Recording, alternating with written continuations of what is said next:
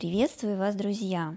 Мне задали чрезвычайно важный вопрос, который требует развернутого ответа. Действительно ли, когда выходишь из эгрегора, он забирает все, что помог приобрести, и как быть в этой ситуации? Что делать? Друзья, действительно это так. Когда разрываешь, ну, назовем это взаимоотношениями с эгрегором, то он требует вернуть все обратно. И это похоже на брачный договор, когда человек желает выйти замуж или жениться. Вторая сторона ему говорит, я согласен, при условии, что мы подпишем брачный договор. И там, как правило, мелким-мелким шрифтом будут прописаны эти самые условия – но человек либо по доверию, потому что он доверяет второй стороне, и это действительно наше естественное желание души, наше естественное свойство души доверять, доверять мирозданию, доверять другой душе.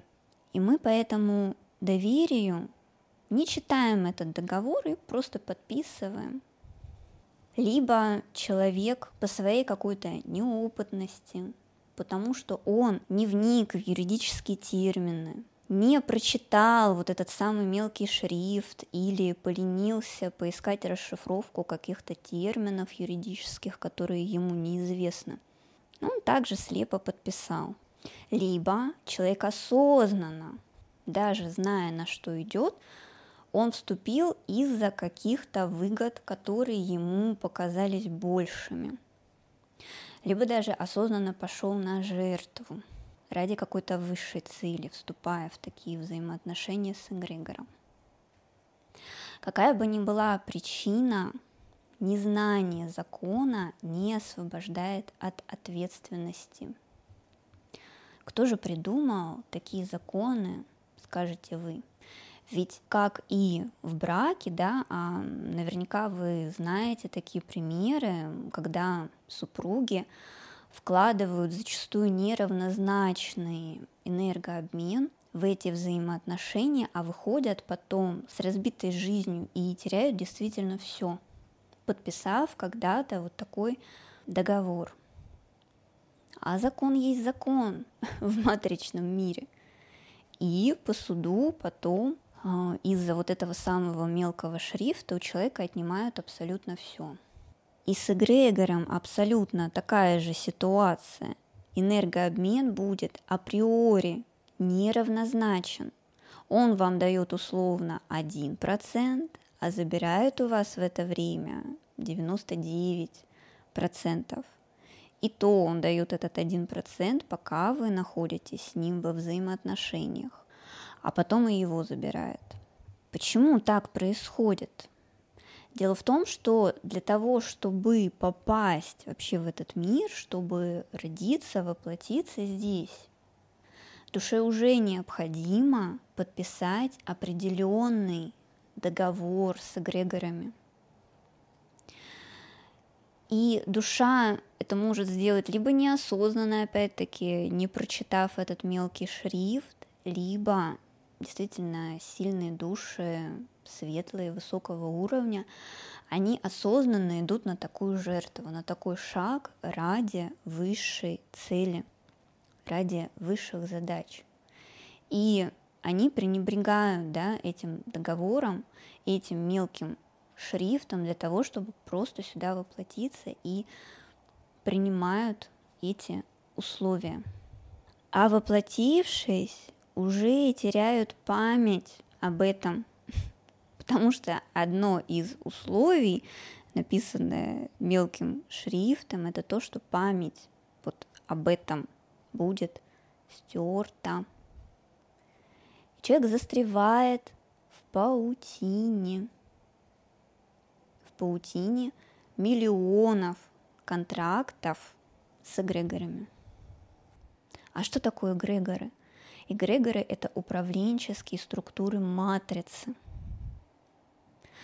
А мы с вами сейчас живем в матричном мире. в мире, который весь как паутина состоит из эгрегоров. И человек, попадая в эту паутину в течение всей жизни, буквально с рождения обрастает миллионами вот таких самых договоров. Он застревает в этой паутине. При этом принцип Творца, принцип и порядок мироздания будет соблюден. Почему? Почему на это Творец закрывает глаза? Потому что вы это сделали по своей воле. А матрица этим пользуется. Она специально делает шрифт все меньше, условия все более скрытными, но тем не менее она обязана вам их показать. И внимательный человек, он действительно всегда прочитает этот шрифт, всегда докопается до сути, прежде чем подписать договор, а не тогда, когда уже дело сделано и договор заключен. Именно так все устроено. Возникает вопрос, а как же тогда быть? Да, ведь э, в детстве особенно человек неосознанен, да, он не может прочитать и осознать в полной мере вот такие вот условия неравноправные договора. А зачастую во многом за детей эти договоры за его душу заключают родители. Потому что пока ребенок еще не вырос, ну, действительно за него ответственность несут родители, опять-таки по своему же неразумению, по своей какой-то неосознанности, ну и просто потому что они другой жизни не знают, потому что и они все погрязли вот в таких договорах, они своего ребенка к этим договорам приобщают. Понимаете, как это происходит?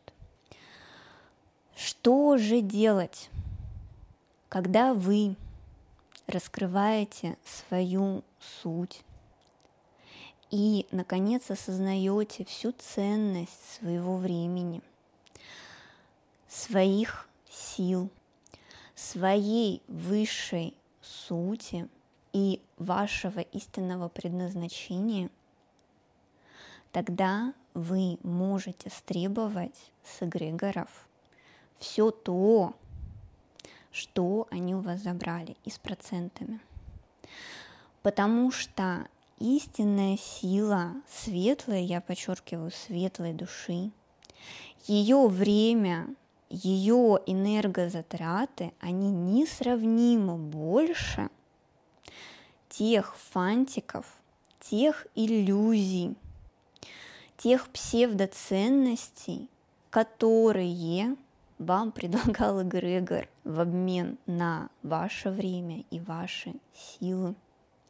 Но пока человек не осознает этой ценности, он и продает за гроши, за иллюзии и за фантики то, что стоит гораздо, гораздо больше псевдоценностей, которые предлагает ему матрица в обмен. И лишь пока человек не осознает вот это вот самое вопиющее нарушение энергообмена – по закону Творца, пока он сам закрывает на это глаза, Творец вмешаться не может. Повторюсь, я уже писала об этом. Творец смотрит на этот мир через нашу душу. А если глаза у человека замылены, если он не осознает того, что происходит на самом деле, если он витает в облаках и в иллюзиях, он свою силу никогда обрести не сможет. Он не сможет ее раскрыть, понимаете? И он не сможет понять всю ее ценность. И матрица на этом и играет. Она всю жизнь создает такие условия для души, чтобы она чувствовала себя ущемленной, чтобы она была в позиции раба, в позиции просящего и отдающего ценности своей души гораздо больше за фантики, за иллюзии, понимаете? А вот когда вы осознаете всю абсурдность этой ситуации, только тогда вы сможете сделать шаги, чтобы выйти из всего. Но И это путь для смелых, для тех, кто действительно не боится потерять эти фантики, эти гроши.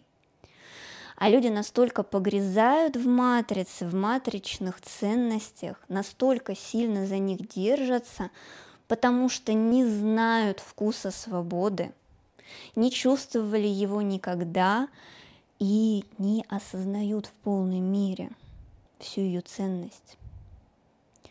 Погрязли в этой сети, в этой паутине, привыкли жить так, и действительно страшно, а что же там? А что же там? Как я могу сейчас потерять квартиру, на которую работал всю жизнь или пол жизни? Как я могу потерять машину? Как я могу потерять даже семью? Пусть, да, она мне не по душе, но ну, что-то стабильное, что-то зато есть. Пусть матричное, но это же мое, я же вложил свои силы и время в это. Друзья мои, это не значит, что выходя из эгрегоров и теряя вот эти самые иллюзии, у вас никогда больше не будет ни квартиры, ни машины, ни семьи, ни каких-то еще псевдоценностей, которые вам сулит матрица. Раскрыв силу души, вы приобретете ценности гораздо больше.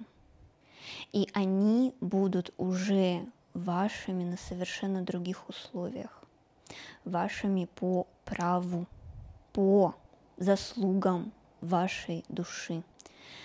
Но для вас квартира, машина уже не будут иметь такой вес. Они для вас будут лишь инструментами для реализации ваших высших задач, которые гораздо больше чего бы то ни было из матричного сознания из матричной жизни. И иметь смелость, чтобы выйти за границы вот этого самого матричного мира, эгрегориального мира, это стоит действительно дорогого. И это под силу далеко не каждому. Именно поэтому в путешествие за своей сутью отныне мы будем брать только тех людей, кто уже сделал выбор в пользу правды и в пользу истинных ценностей, в пользу своей высшей сути и своих высших задач, а не матричных. Потому что, поехав туда, у вас действительно появится возможность выйти из эгрегоров – Важно, чтобы вы были к этому уже готовы, чтобы вы не боялись потерять фантики, разноцветные обертки, всю вот эту вот матричную шелуху, чтобы вы не боялись это потерять. А поверьте, после Каппадокии у вас это начнет происходить. И далеко не каждому под силу удержаться вот на этой волне. Удержаться и дойти до конца. Дойти до высших задач своей сути, а не чужих социальных, матричных. А места Каппадокии имеют настолько большую ценность, что я больше не буду их открывать тем людям, кто такой выбор не сделал. И Поймите, пожалуйста, что я просто не имею права растрачивать эту силу на потеху матрицы.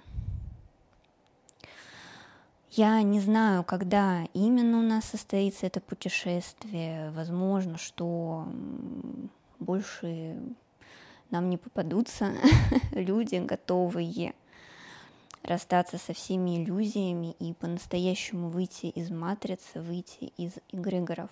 Я предполагаю и такой вариант. Поэтому в путешествии в Каппадокию мы больше не будем объявлять каких-то конкретных дат.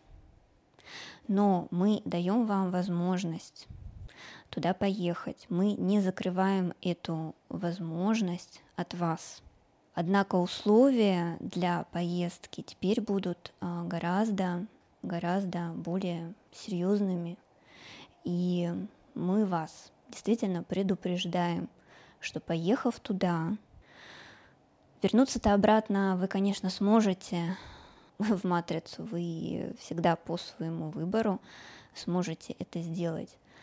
Но имейте в виду, что если вы вернетесь в матрицу, то вы действительно станете с этого момента предателем своей души в первую очередь. Своей души и своей сути. И за это, как правило, высшие силы уже не прощают. Потому что одно дело, когда человек действительно неосознанно делает выбор из замыленного сознания.